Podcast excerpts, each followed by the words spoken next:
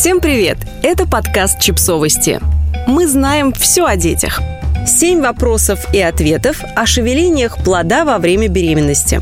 Вот что вам нужно знать о том, что, как и почему ваш будущий ребенок проделывает внутри вас.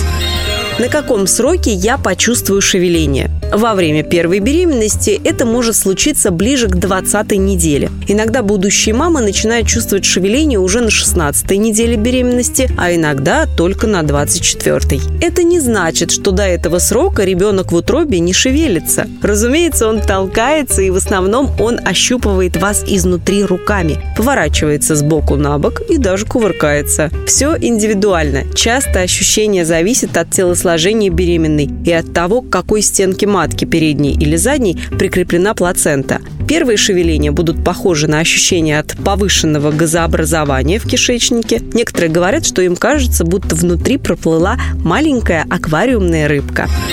Второе. Почему ребенок в утробе вообще шевелится? Ну, потому что он живой и реагирует на то, что происходит вокруг него и снаружи вашего живота. Он может начать спинаться в ответ на слишком громкий звук, яркий свет или даже еду с чрезмерно интенсивным вкусом. Еще они там икают. При ходьбе плод успокаивается из-за плавных ритмичных движений, поэтому во время прогулок дети редко подают матерям сигналы изнутри утробы.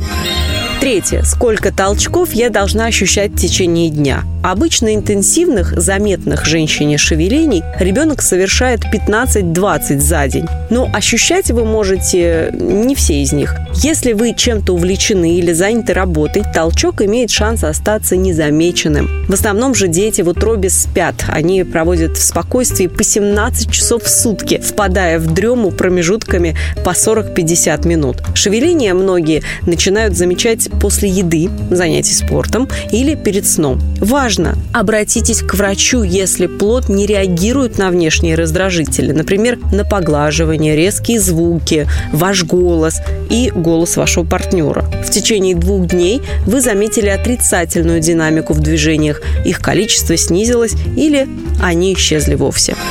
Четвертое. Как правильно в таком случае посчитать количество шевелений? Нужно провести мониторинг. Для этого съешьте что-нибудь вкусное или выпейте холодной воды. Сядьте или прилягте с поднятыми вверх ногами. Сахар из еды и холод из воды должны разбудить ребенка и заставить его совершить по меньшей мере 10 движений в течение двух последующих часов. За шевеление считается внутриутробная икота, толчки, резкие выпады, подтягивания и легкие тычки. В том случае, если во время мониторинга ребенок совершил совсем небольшое количество движений, обратитесь к своему врачу, чтобы вам назначили дополнительные исследования УЗИ, Доплер или КТГ. Пятое. Но ведь говорят, что после 36-й недели беременности количество шевелений уменьшается. После 36-й недели уменьшается пространство для маневра. Но будущий ребенок остается активным.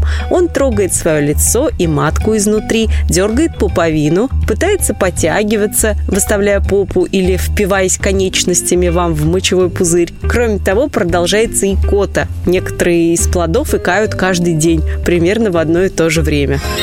Шестое. Нужно ли считать толчки каждый день? Если беременность протекает без рисков и осложнений, вести специальный дневник движений не нужно. Но если врач считает, что для вас и вашего будущего ребенка количество движений имеет важное значение, фиксировать шевеление лучше всего каждый день в одно и то же время. После еды или тогда, когда ребенок наиболее активен. Например, за пару часов до того, как вы решили лечь спать. Седьмое. Правда ли, что стиль шевелений говорит о характере будущего ребенка? Врач из университета Джона Хопкинса Джейн Ди Пьетро провела исследование о связи между внутриутробной деятельностью и поведением ребенка в возрасте 1 и 2 лет.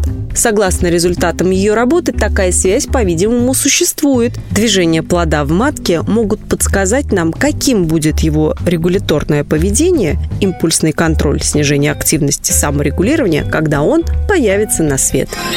Подписывайтесь на подкаст, ставьте лайки и оставляйте комментарии. Ссылки на источники в описании к подкасту. До встречи!